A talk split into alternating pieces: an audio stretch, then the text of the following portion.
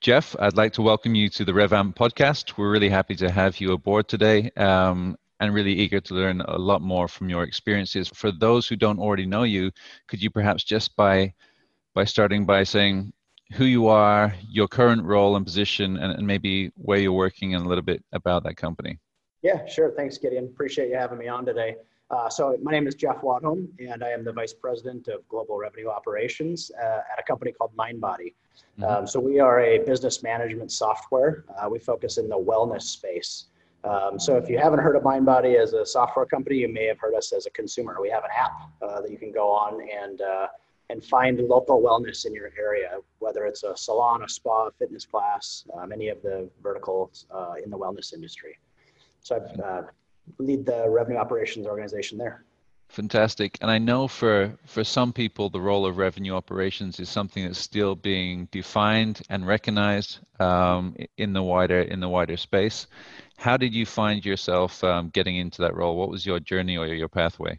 Yeah, great, great question. So, um, so I started my career in corporate FP&A. So I was a FP&A analyst and moved into a leadership role where I was leading a, a revenue management function. And um, a good dear friend of mine. His name is Ramsey Hashem. Um, Ramsey was a CRO at the time, and I was his support partner. So we were having a usual monthly variance expense review, and uh, and I'll, I'll, never forget it because it was a polarizing moment for me. He said, uh, he said, "Hey man," he said, "you got too much personality to be doing this job working in finance. Um, hmm. Why don't you come over and work for me?" And uh, and I was both. It was a compliment, and I was also offended. Um, hmm. And I said, and I said, I'll, I'll never forget my response. I said, yeah, hey, I can't sell. What are you talking about? And he said, no, you idiot. He said, come over to my side and, and do what you do over there, but do it over here. Um, and this was this was uh, probably 13 years ago, I think. Um, mm-hmm. and, and, at the time, sales operations was still early in its um, adoption across uh, large corporates, so it was still new um, in a concept. We had we had some sales operations background, but uh, but wasn't something that was on my radar. Um, so I, I, just remember I went home that day and had a little heart to heart with my family, and and uh, we we took a leap of faith, and, and here I am, you know, 13 years later, and, and hopefully, you know, part of the part of that adoption phase. I'd love to love to think of myself as someone that's been involved there. So, have you seen a lot of significant changes within the space, within the sales operations role? I guess, yeah. of course, the, the technology would have changed, but have the processes changed significantly? Yeah, I think um, I think from core sales operations, uh, the function has stayed uh, has evolved, but is still uh, in its nucleus is similar. Um, the mm-hmm. technology is really where things have accelerated, um, and not just with AI or ML, but it just in the access to data and our ability to manipulate, move, um, change, find information. It has just um, accelerated significantly, especially in just the last you know three four years. Um, but I think from a just purely sales operations perspective, um, a lot of the core functionality does remain the same. And I think um, I would say that we're, we're continuing to add on um, rather than you know subtract from that core of where it, where it all started.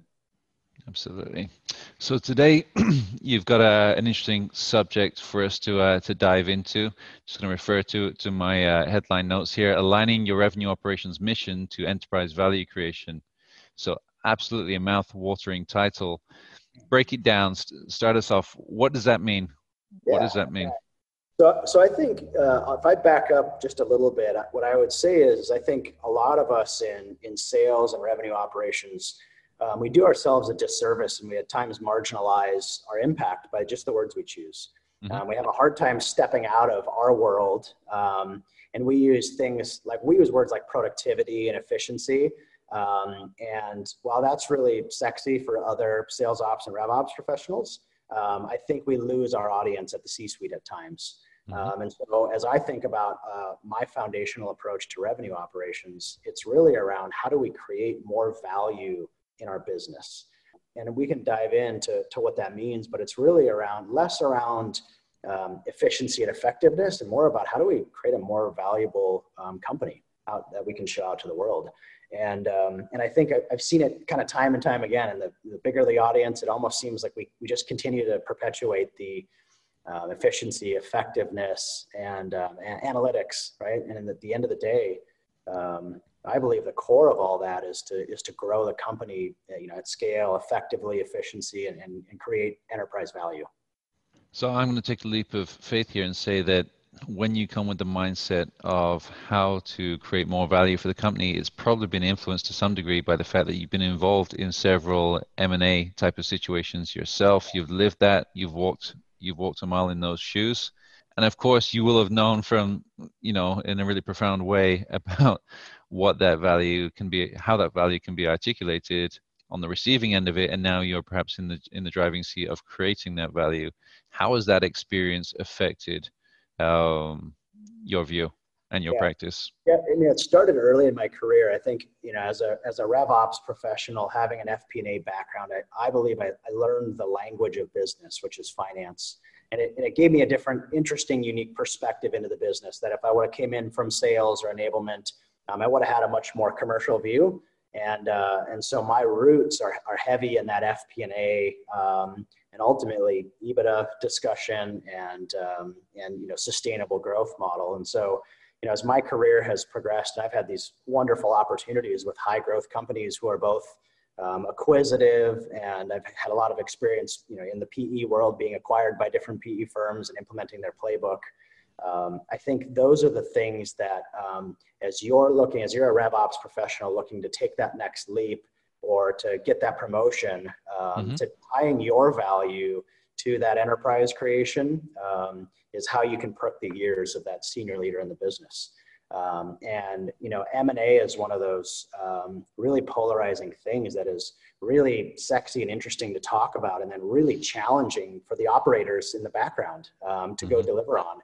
Um, and I think M and A is one of those topics that is an area where RevOps can really make an impact um, on accelerating value creation. Um, so the sooner you're, you know, getting that first customer, implementing them into your customer journey, um, combining, aligning tech stacks and um, and personnel, mm-hmm. Um, really a value add. That if you marginalize your your yourself into that, you know, productivity and efficiency, you miss an opportunity to, to tie yourself to the to the goals of the business and to you know ultimately your CEO. Is there anything else in terms of your GTM motion um, where you would take that M&A uh, mindset or scope and, and, and bring it into your GTM motion? Is there anything else to, to be included or do you, do you kind of cover the main pillars there when you talked about uh, yeah. quick wins yeah. and, and adoption? Kind of the natural the natural inclination I have around revenue operations is is three pillars, and, and one of them is is fueling sustainable revenue growth. Mm-hmm. Um, and and and I'll, I can dive into that. I think that's an important topic to talk about. But I also think about the whole customer journey, um, mm-hmm. which is which is where I do, I do believe revenue operations departs from sales ops. Is thinking about um, customer retention, right, and mm-hmm. customer journey, customer satisfaction. Um, and by having that more enterprise view, um, I think it does tie into if that mindset exists in your whole team, um, we're all aligned in going towards that that enterprise value. But the fueling sustainable revenue growth is is an interesting topic because I think it's a it may be a different way to talk about. Uh, I want to hear about it. I want to hear about it. Efficiency, um, but I, but but when I, when I step back, um, I believe that most of us in this RevOps profession, we, we do get tasked in or tagged in on those those larger enterprise projects, um, mm-hmm. which is which is the integration of of acquisitions, um, which could potentially do, be part of the team that's helping with diligence on acquiring companies or packaging your company to be sold, whether it's to an IPO or to to a P, you know PE or or even maybe a strategic um, mm-hmm. acquisition. Mm-hmm. Um, and, and then, uh, you know, that it, it, it trickles um, and that trickles into, you know, your global expansion. Uh, and how do you support globalizing your product and your sales organization and sales readiness? Um, and then as you think, you know, continue through uh, your own internal team, um, the, the product side of things, how do we, how do we operationalize and bring to market new product offerings, new pricing models, um, revenue operations is is a key contributor to that process. Right. And, and again, if you if you just stick to the efficiency, um, I think a lot of CEOs and maybe even CROs just hear, oh yeah, fewer button clicks. Oh, he's gonna they're gonna make it he or she's gonna make it easier for um, for the sales reps to get their job done. Um, mm-hmm. but as you really think deeper into those, peel that onion back, um, it is around optimization and, and how does your tech stack um, contribute to to accelerating um, revenue growth and how do you think about that continuous improvement process Um, mm-hmm. Those are those next layers of di- dialogue and discussion that I think world-class RevOps teams do naturally, and um, and we see it and we see the impact. But I think there that's the next evolution. That is, we're talking about here, sitting on a podcast where hopefully a lot of RevOps folks are going to have the chance. Maybe that light bulb goes off of, oh, you know, I, I, thought I was saying the right thing, and maybe I lost my audience, right? Mm-hmm, and mm-hmm. We weren't drinking our own champagne. If we're if we're talking about sales enablement, sales methodology, and we're going to go sell our services internally to our C-suite, um, let's make sure that we're using the right language. And how do we think about that? How do we quantify um, those impacts? I uh, I find it fascinating because when you think about that kind of re- readiness phase, at some point it feels like there's a there's a transition play where you know initially you're trying to grow exponentially or achieve hyper growth or grow you know at a higher cost of acquisition. And then if you're probably getting ready to uh, to be acquired or or any of the other options that you mentioned there you probably want to cut back on some of the expensive overheads that allowed you to kind of saturate or penetrate market so quickly. Um, how long when, when do you know when is when do the traffic lights kind of kick in? When do you know to change gear? What are the signals? Um, how do you do that without alarming the rest of the company uh, who are probably quite attuned to yeah. uh, to your actions? It's a it's a great question. I think it's uh, it's probably more art than science. Um, and i would say uh, having a lot of experience in those kind of start stop continues around m&a and uh, whether it be a divestiture or an acquisition um, is is really built starting with trust with your with your C-suite, with your CRO, with your CCO, with your CSO. Um, mm-hmm. Is is knowing that you're the trusted advisor and you have a seat at that table. Um, and then you've got to have your own trusted advisors. You've got to have a right hand or a left hand that can help you to be able to navigate through some of those tricky things. Um, you know, my experience as a senior leader in, in RevOps has been a lot of that time. That's where it's time for you to roll up your sleeves um, and, and do that, you know, do that analysis after hours or, or you know, before work starts or, or, or, what have you. But, but I think if you, if you tie in the, the two discussions around uh, setting your sights on value creation, um, if you're speaking the language of the CEO, the CFO, the CTO, um, that should give you a, a, better relationship, a better trust to be able to go, okay, they understand um, what, what, what we're thinking here.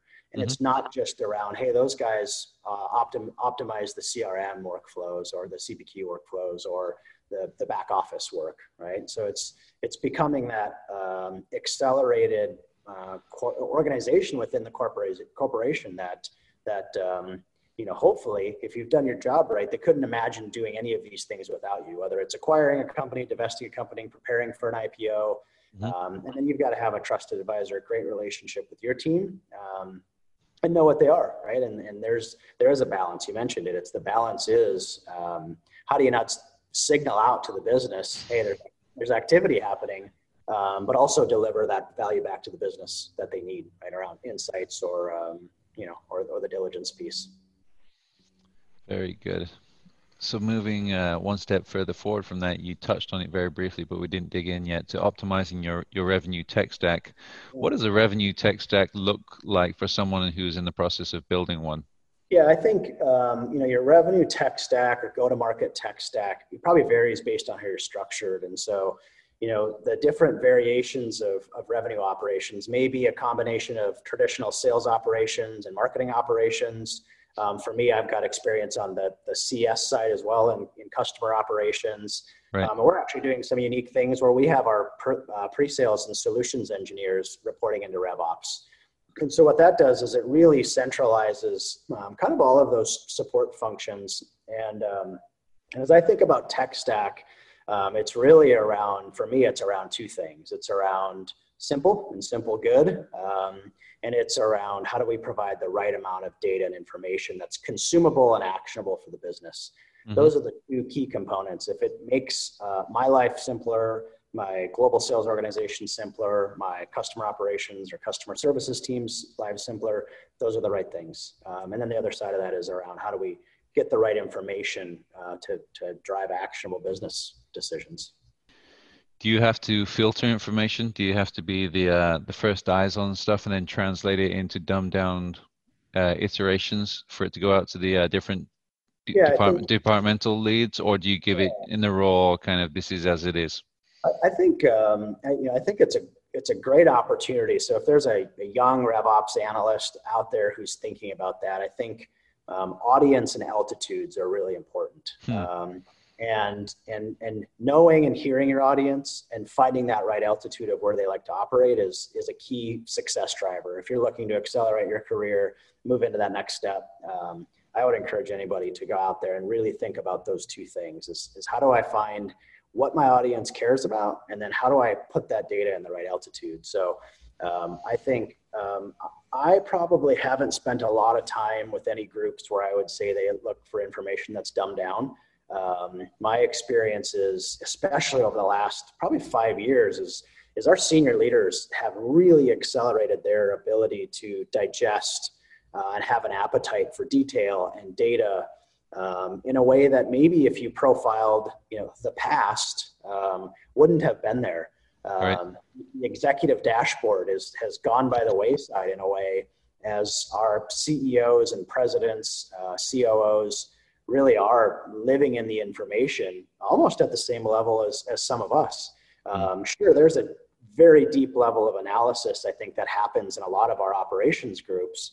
Um, but I think it's been an interesting evolution to see just how um, roll up your sleeves and in the weeds uh, most of our senior leaders have become and that's a you know again finding that right altitude right where where do you want to be and where do they want to play it's only i think it's only good for better for all of us so moving forward from that to kind of supporting the global expansion for go to market how does how does how does that play a part in in your role yeah, I, in revenue operations, if you think of um, you know traditional functions around our systems, you know things like CPQ, which would um, which would be you know we might be thinking about product offerings or mm-hmm. uh, currencies, um, but sales readiness as well, right? How do we think about languages and how do we be the liaison between end users, customers, and consumers, maybe back to product, and how do we become that voice of sales, right? How do we say that? And how do we translate uh, maybe technical product stuff uh, that comes over to us into sales readiness, into you know customer language. Um, and I think as you look to globalize, that becomes increasingly important um, because I think it, it's obvious that one country or one region of the world um, isn't like the next. And I believe one of the core functions for uh, RevOps is to support that global expansion. And I don't just mean have the ability to make that first sale, but to um, follow it from lead to cash uh, to make sure that we're thinking about the customer journey, but putting it in their terms and not just, hey, here's how we go to market. We go to market like this. Um, that may not resonate with the customers or consumers, the way they buy, the way they buy, where legal gets involved. Does legal exist? There's all those different um, considerations as you look at global um, expansion that I think revenue uh, RevOps can have the ability to impact positively. Do you have anybody in because you have a pretty dynamic RevOps team by by most standards? Do you have anybody in house that helps you to acclimatize to the cultural norms and practices of those new regions? Somebody no. who speaks from all the subtleties that you might be like completely offending the uh, the norms of that culture uh, as you put your best foot forward. Yeah, uh, I would say a dedicated function, no, but our, our sales enablement team is really the hub to those many spokes. Mm-hmm. Um, and that may be with our product marketing team, with our competitive intel team, uh, certainly with our sales organizations, uh, with marketing. Um, they're the hub in that in that organization. You know, as far as that uh, that expansion, uh, as far as dedicating a role, um, not yet. Um, but I think there's an interesting, depending on where you where you are in your global expansion process, mm-hmm. there is um, there is such nuance. I think the nuance can can be a make or break, and whether right. you can new markets. So I, would call sales sales enablement for us uh, and revenue enablement on the CS side as well um, as that as that core function that that plays the hub to the spokes. Very good. So with all the data that you receive from all of these different inputs, what data are you f- able to feed back to product uh, team and, and how are you able to create that handshake between your role and, and what they do? There's a lot of interesting ways, Gideon, um, that I think I've seen in the span of my career on, on how, how we can inform that. And first of all, it starts with having a relationship uh, and, and knowing that one another exists in the organization. So depending mm-hmm. on how big your company is, if you're in a you know large large corporation, multiple thousands of employees, that may not be the case. Is that your average product development folks may not know that RevOps exists and vice versa. So I think starting there um, is is key to build a bridge.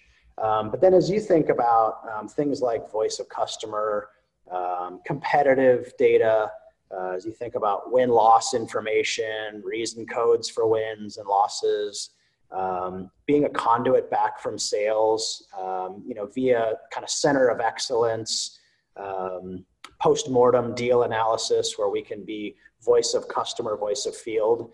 Um, I think is a great way for uh, RevOps to again play a play a hub in this multi-spoke around product. Um, and then certainly on the other side, as, as product looks to bring new, um, new product, new products to market, um, there's an opportunity there not just to provide information, but to, to be the, to be the, you know, conduit out to the business. And that's around, you know, pricing and how do we think about discounting and, and market awareness? How do we drive the right sales incentives and commission plans to incent that?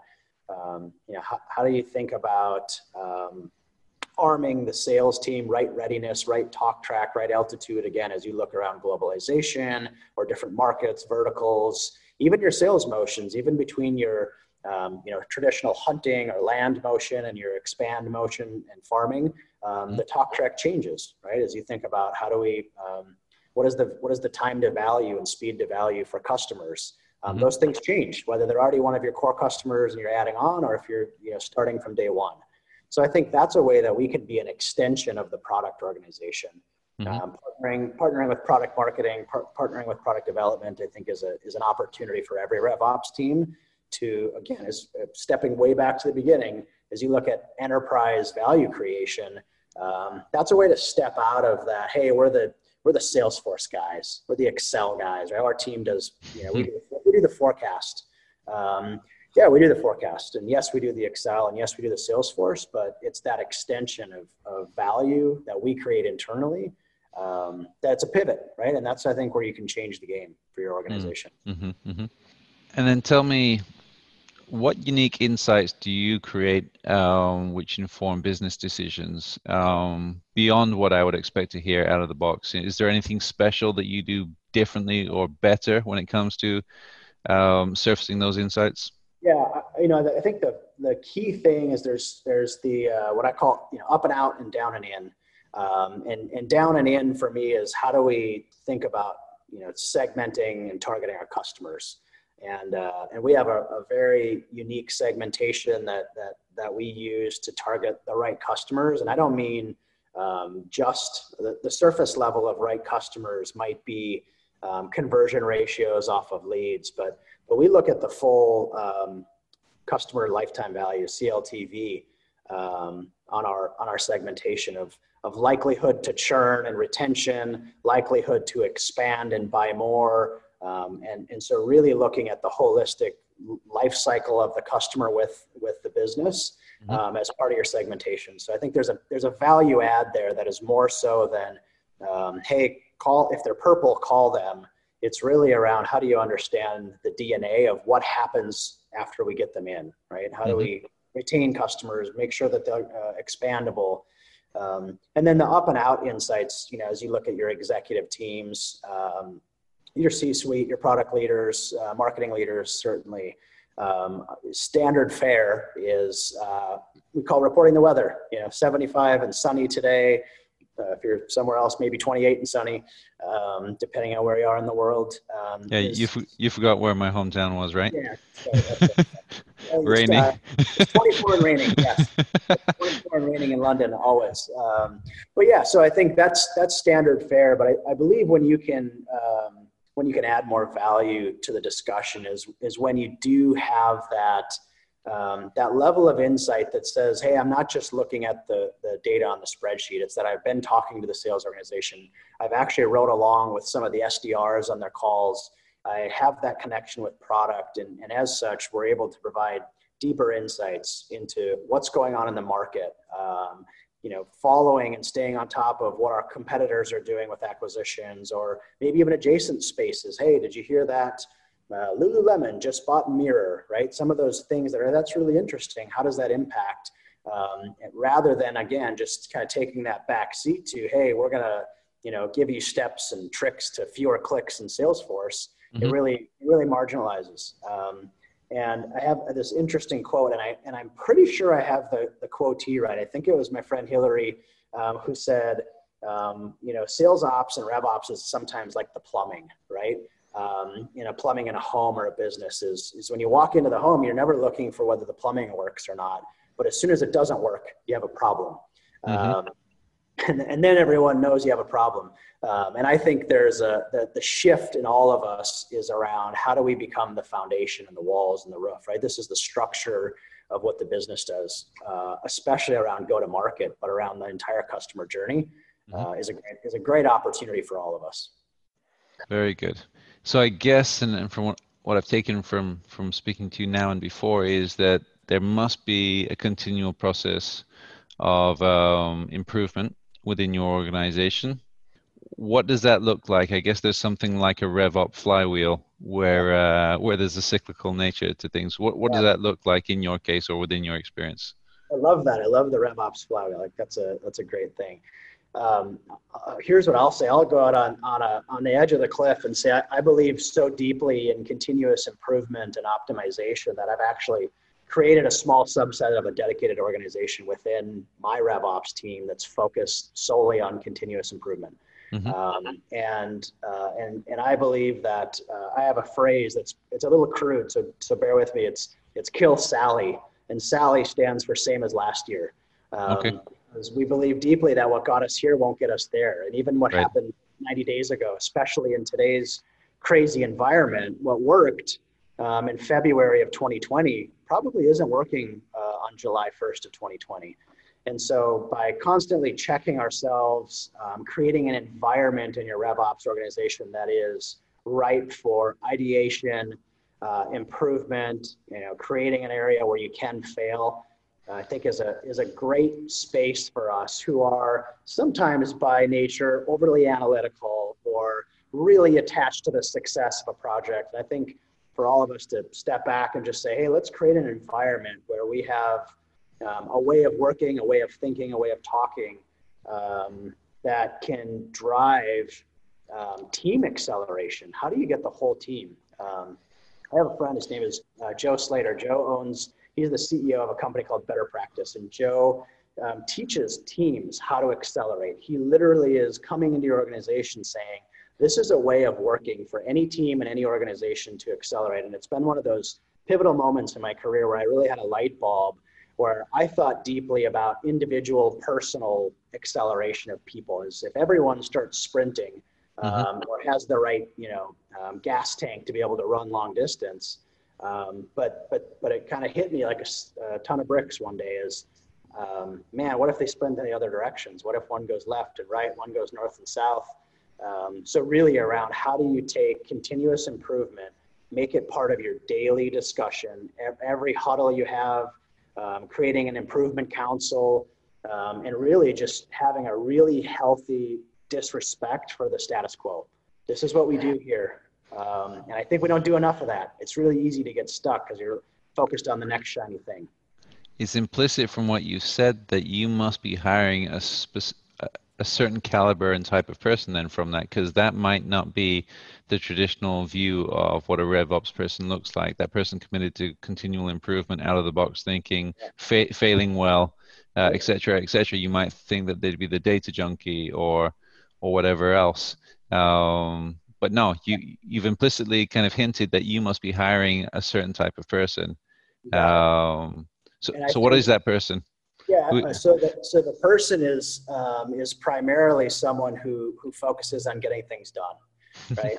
getting things done can, can look like a variety of different things. But, but I think if you look at, at career opportunities um, within your RevOps org, so your RevOps org may be 10 or it might be 100, but as you look at the different rungs of the ladder and where people with maybe unique, maybe they aren't all um, Excel nerds like I am. I'm an Excel junkie. I just love living in the data and the information.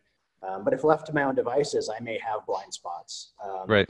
So I think those those um, those continuous improvement folks have that that healthy disrespect for the norm, um, for how for same as last year for Sally. Mm-hmm. Um, maybe they are um, maybe a more creative type, or maybe they are someone who says, um, "Hey, I have that self leadership to continue to move forward um, and not just live in the spreadsheet or live in the CRM or um, live in the content or the, the piece. And so it is a fairly atypical, um, you know, standard profile of a RevOps employee. But I, I also believe that, that again, RevOps is evolving. Um, and it is evolving into something that um, I believe in five years, if you uh, walk into a business and they don't have a RevOps function, um, you're going to be on the wrong side of, of uh, you know, growth history in, in where we are in this in this trajectory. And so um, it is an evolution of RevOps. Um, to have continuous improvement thinking there is is sure it's atypical, um, but we don't have to just leave that to P and C or to uh, HR and say, hey, how do we get better? Let's partner with them and have that right here so that every day our 20, 30, 40, 100 people, however many folks we have in our org, have a foundation and environment and support to get better. Mm-hmm. Um, they can get better every day. We can bring more value to the business. Right. And Jeff, you, you touched on something a moment ago when you said what what may have worked in February might not be what works today. I think that leads us uh, leads us on well to to the reality of the new normal for, for all of us across the board. I'm I'm a, a fair way away from you right now, but from your perspective, from where you sit right now within the revenue operations space, what does the new normal look like? What's what do you anticipate? What does it feel like? What is the texture of it? Um, how does it impact you? Yeah, I think um, I think there's two answers to that, Gideon. I think the first answer is um, there is a market environment being driven by the the shutdown and the quarantine that mm-hmm. mm-hmm. uh, pro- hopefully a temporary normal, um, which is this 90 day, 180 day, 270 day, good Lord, better not be more than 270 day market dynamic of, of the impact of businesses shutting down and communities shutting down. Mm-hmm. Uh, I think that drives the need for us to um, reinvestigate our sales methodology, um, relook at our marketing outbound, relook at our value proposition, um, lead with empathy in our sales organization around, hey, what you might be going through right now could be something completely different. Mm-hmm. Um, but the, the longer term play is, is much more interesting, and that is around um, you and I both sitting at home right now, or at least I'm sitting in my living room saying, hey, I've been here now for 105 or 110 days. Um, this is my home office. And, right. Um, and I'm not just working from home. And, and so as you look at bringing sales organizations, but also support organizations like RevOps, um, bringing them into virtual, um, it changes the dynamic. Um, and um, for me personally, and where we and where uh, my company goes, we go to market primarily um, through inside sales. Right. So sales motion may be a little less impacted um, than say an enterprise sales rep who's on the road traveling, sitting in front of a CEO of a hospital. Mm-hmm and and that's not exactly what I'm talking about. I'm talking about is is how do we structure, you know, motivation? How do we really dive into new channels of communication? How do we be much more effective with our time? How do we do things like focus on our wellness? Um, our our uh, mission at MindBody is to connect the world to wellness. Mm-hmm. And then how do we make sure we're drinking our own champagne and, and caring for ourselves and each other um, in this time? So I think there are some inherent short-term challenges around how do we make sure we communicate? How do we how do we replace the the swivel chair? Right? Oh, you know, I, I don't know how to do this. Do you do that? And so we're using you know communication tools like um, like messengers or, or you know, chat boards, whatever mm-hmm. that might. Be. Um, but I think there's also this this other dynamic and opportunity for all of us to say, okay, what if we took some of the geographic boundaries off where we can find talent in the world? Um, especially as we look to become more diverse workplace and to globalize and expand. Um, how do we be able to say, okay, um, we used to have to be within a certain amount geographic space of, of one of our offices. Mm-hmm. Um, maybe some of those restrictions relax and we can, you know, widen our talent pool and, and get deeper um, in some of those areas around geographic expansion or product expansion, um, localization, um, or just tap into different communities that we didn't have access to before. So I believe there's a, there's a great opportunity here um, that is the much longer term for us to, to even to provide more value as a revenue operations group. Um, mm-hmm. And, and, uh, in doing so, what that new normal for us is really around um, things like this. We're on Zoom today. Um, you know, we may have been uh, sitting in a conference room together, you know, doing physical high fives, and, right. uh, and, and, the world has changed. Or um, vice versa, you may not have found time to do this in the old world because uh, because you had stand-up meetings and impromptu meetings and ad hoc meetings and right. and and all of the above, uh, which kept you pretty busy until the moment um, change, you know, was was there where you had to go home and, and, go see your family, and now all of a sudden you're you're adding value not only to your internal organization but but everybody that's tuning here within the wider revenue operations and sales operations uh, forum, uh, which we're thankful for, and probably the same for myself too. You know, we did this and launched this um, podcast channel recently, and obviously there was things that have happened recently which have been a catalyst for change. Um, so maybe on the flip side of it, I might not have made that decision as quickly uh, had things been, you know, had the status quo continued and now it's buried in performance marketing and, and all the rest of it. Uh, so, so definitely good on both sides of the equation. Um, in terms of your passion for, for leadership, I'm, I'm interested to know about your effective framework for an execution strategy, of course, for enterprise value creation and acceleration. Um, kind of bringing back as we as we start to wrap things up now with with where we started. Um, what does that effective framework really look like? Yeah, the, the, defining moment of my career started in my personal life. I had a I had my first uh, second child who was born very premature.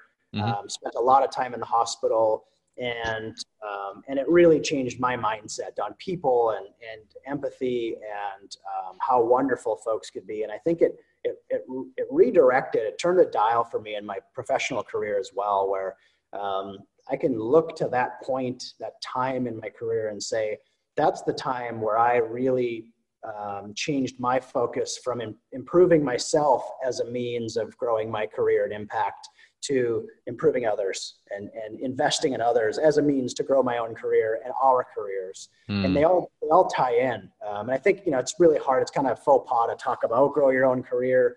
Um, but I, I believe that, um, and I've learned in time that the, the fastest way for me to, to accelerate my impact on the business I support is to deeply invest in my team um, and much uh, much less around sharpening my own swords around systems or processes and really thinking about how do i um, create and foster that culture of continuous improvement um, that will then translate into that team acceleration where we're all going faster uh, more velocity and, and in the general same direction and I think it gives you the ability to to do different things that. So, uh, that so Jeff, I, Jeff, I've got to ask the question before I hear anything more from you. So, if you're investing in in those people, which which you are, and you've created this awesome culture of continuous improvement, which you have, I'd be, you know, if I was listening to this uh, from from wherever and tuning in, I'd be thinking, I'm going to take Jeff's I'm going to take Jeff's best uh, best employee because he's doubled down on investing in them. They have the right mindset and all of that. So how do you, Jeff, um, after making all of that investment, kind of safeguard yourself and, and keep the retention play uh, in on internal team members that you've invested in deeply? Because these guys are now uh, really well educated, well equipped, and have a great experience set where they could probably be, be a leader in their own right somewhere else in the not too distant future. Maybe not on the same level as you uh, exactly per se, but but still valid in their own right, and probably they want to learn. Uh, yeah.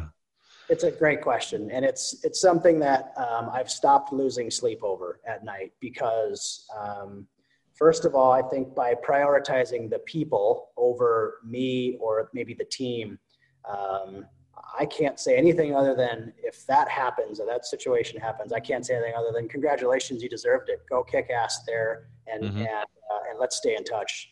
Um, but I believe that by valuing the people, um, our people become ingrained and entrenched in the mission of what we're on. Um, and so, looking at the grass being greener somewhere else is is something that hopefully doesn't happen as often. And it's not a unique to Jeff um, situation. This is if right. you that great environment, if you create a culture and foster it to the right way, um, uh, then your your team wants to be on that journey, and they know we've created these opportunities like the continuous improvement opportunity that maybe doesn't exist in other RevOps functions to say I can grow here um, and I can take that. But um, but I think it, it, it develops a bit of, uh, of loyalty and not loyalty to me by any means. They are loyal to what we are doing as a team, to that acceleration, to the growth, to the value creation. Mm-hmm. Uh, and, it, and it makes it, we, what we say, we call it the and strategy on our team. It is high performance and creating a culture that we want to work in and we get to do that. We in our RevOps team, uh, we we follow the culture of our organization. We align with our core values, and within RevOps, we say this is our culture to create of how we want to work, how we want to talk to one another, and people want to be part of that. And if they don't, then we just say, great. Let's how do we help you be happy? How do we mm. help you go home and talk to your person and have more Good Fridays, more uh, that was a good week, right? I always tell my team, what's the Good Friday quotient? How many how many times do you go home and tell your husband, wife, girlfriend, boyfriend, mom, dad, dog, cat, I had a great week, right? I want to have a lot more Good Fridays um, than bad Fridays, and if they don't, then we just have that conversation. Hey, how do we how do we put you in a position to have more Good Fridays? We always hope it can be with us on our team, and if it can't, maybe it's in our organization, another function. Um, and if it's not, by valuing the people and saying, hey, we value you more than that. Um, mm find the right home. So I, I, my hope and desire is that we create a place that people are emboldened and impassioned and empowered to go be great and um, and go you know flex their muscles. Very awesome, Jeff. What better note to uh, to summarize with? You don't need to say more than that. You just nailed it, uh, more than you know. So, I'm going to thank you uh, earnestly for an outstanding session. We've learned a lot from you here today. Um, would love to hear more from you again in, in the near future. Um, and, and literally from all of the team here at Revamp, we'd like to thank you for, for giving us your time, your experience, your knowledge, and, and most of all, your passion. I mean, RevOps is such an exciting space to, uh, to be a part of and helping to define the way things go. So uh, it really transcended from you that you have a ton of passion for what you do. Uh, and I'm sure that's infectious right the way through your team a pleasure, uh, an honor, and a heck of a lot of fun. It's uh, it's good to do it. So thank you for inviting me. I'm happy to uh, to happy to join anytime. Thanks, Gideon. Thanks, Jeff. Appreciate it. cheers.